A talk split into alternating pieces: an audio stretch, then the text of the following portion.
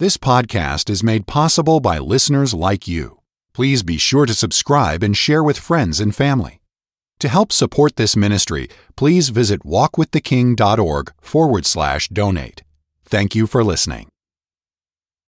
All right, thank you very much. And hello again, radio friends. How in the world are you? You doing all right today? Oh, I trust so. Bless your heart. If you struck a rough day, look up and say, Lord, see me through this one. And He will. You don't always have to like everything, but you can trust God to see you through victoriously. I just preached the other day on Second Corinthians two fourteen, Now thanks be unto God, which always causeth us to triumph in Christ, and maketh manifest the fragrance of His knowledge by us in every place. God uses the pressure to make you His perfume. So trust your Lord even today.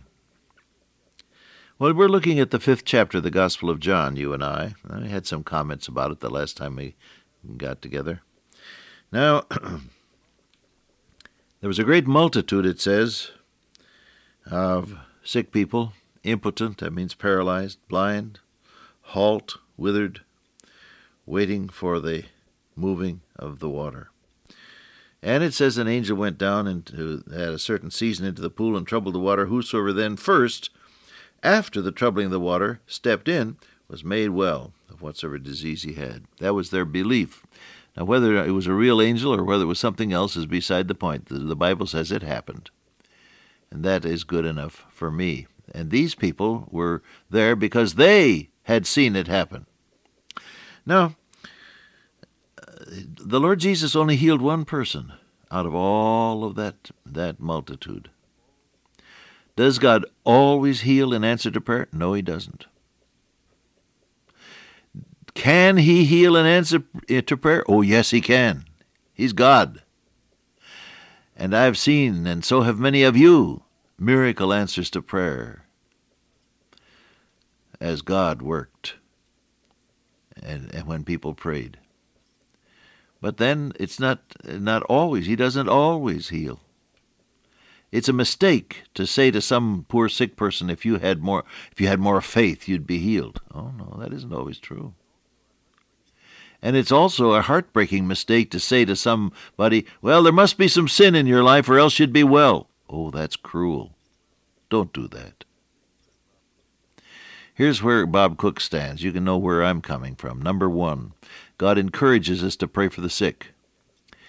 Read the fifth chapter of James, and you'll see that it's very clearly said there that if you're sick, you can call for the elders of the church, and they will pray over you, anointing you with oil in the name of the Lord. And the prayer of faith shall save the sick, and the Lord shall raise him up, and if he have committed sins, they shall be forgiven him. It's very clear. The key, of course, to the understanding that passage is in the phrase, the prayer of faith. When God gives you faith to believe Him for the answer to your petition, then it happens. There are some times when people have asked me to pray for them, and all I could pray was that God would give them peace as they came to the end of their life. Here's a person that's eighty-three or eighty-nine or whatever it may be, and ill, and say, pray that I might be healed. Well, I, I can't ask God to heal them, but I can ask Him to do His perfect will in their lives and to make them a, a witness while they're living and to give them perfect peace. But I don't have faith to ask God to give them, you know, ten or twenty more years. Now, you may disagree with me, but then that's all right. As my father used to say, we'll be in heaven and you'll know I was right. He was never wrong about anything. No, it's the prayer of faith. But the, the Bible says, pray for the sick. The Bible also tells us that even those who had seen God work miracles in healing didn't always see miracles of healing. Paul's co-workers, two or three of them, were, were sick, you know, and uh, he didn't heal them. Why not? Well, because I, I have to say God doesn't always, in His perfect will, doesn't always choose to heal everybody. He does choose to make every believer triumphant in the circumstances. Just as the dear lady who wrote me a letter on a typewriter, which she operated with the tip of her tongue. There was a toggle switch that her genius son had fixed up, connected to an electric typewriter, and she wrote this beautiful letter, all in capital letters, to me, praising God for what he had done for her. She was paralyzed from the neck down, couldn't move a muscle.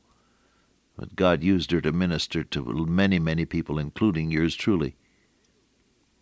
The real key to all of this, it seems to me, is let God use you to his glory however he chooses to deal with your infirmity.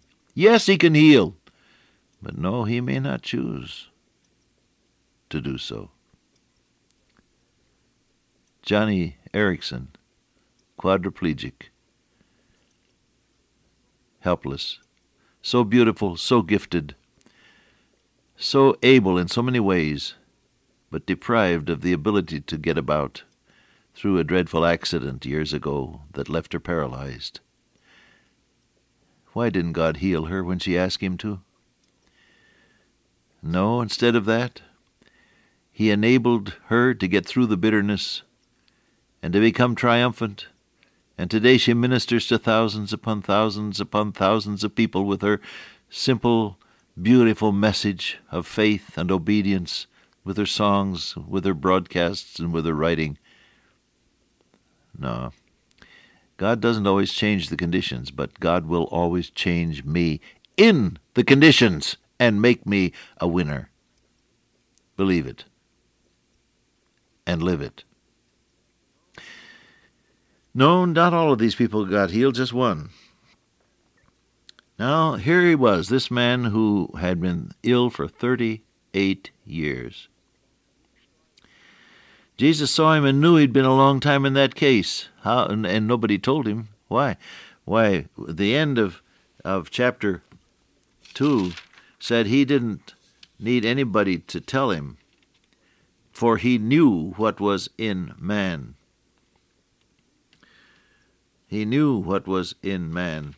In the end of chapter one, you have the Lord Jesus saying, "Before Philip called you, while you were si- you, while you were sitting under the fig tree, I saw you." Oh, that was too much for Nathanael. He said, "You're the Son of God." Well, our Lord Jesus knew, and he does know.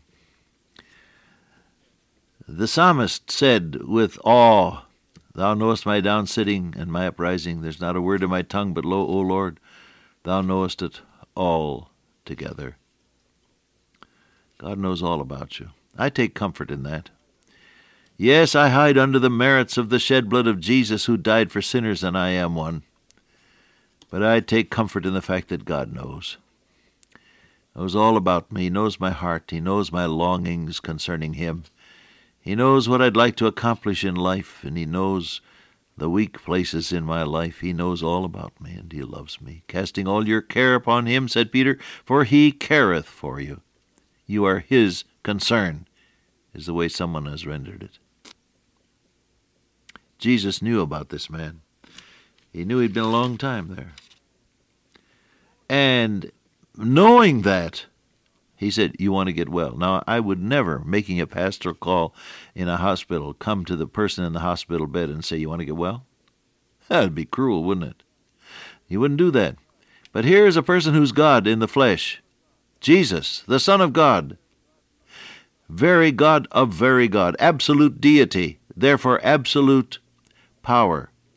And he is facing a person who has been paralyzed for thirty-eight years. Those muscles have lost their tonicity, there, and there isn't any any connection between the brain of that man and the nerve endings that might initiate movement in any single part of his body.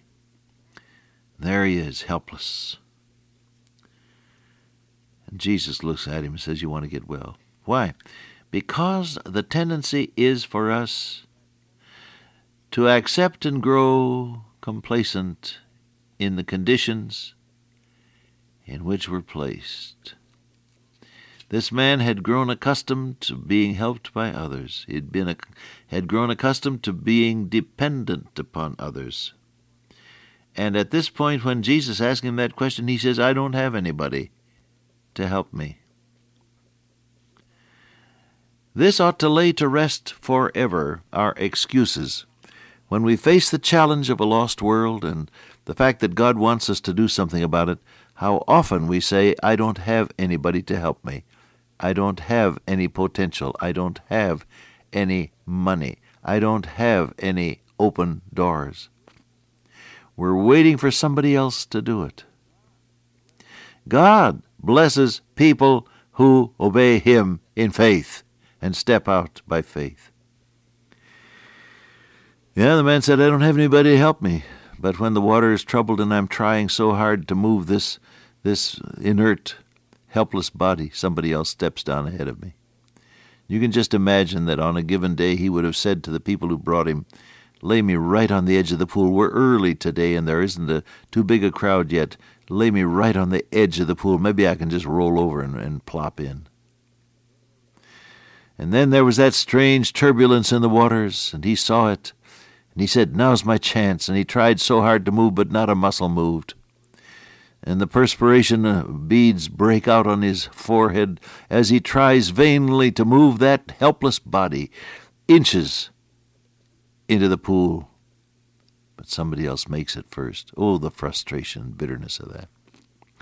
While I am coming, another steppeth down before me. Small thought here. There'll always be somebody quicker, faster, smarter, and better looking than you. Do you know that? Always somebody who can run faster, talk better, look better, succeed more quickly than you. You are not required to be successful in competition. You are only required to obey God so that He can do the miracle. God uses the most unlikely people. I was traveling with Uh, my dear friend Jim Savage in uh, Venezuela years ago. We were going from one meeting to another following a World Congress that had been held in Caracas. And uh, as we talked, I tried to draw him, draw him out and learn something from him. And so uh, we were, he was driving the car, and I said, tell me, what have you learned in fifteen years on the mission field? He thought a moment. He said, well, the one thing that I have learned is that oftentimes the most promising people disappoint you, and the most unlikely people turn out to be the ones God uses.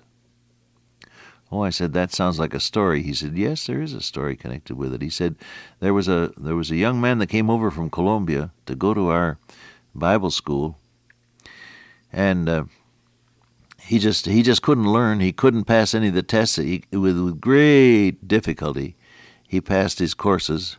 And uh, after having failed a number of times, he finally graduated, uh, I think Jim said, largely by the grace of God and the kindness of the teachers.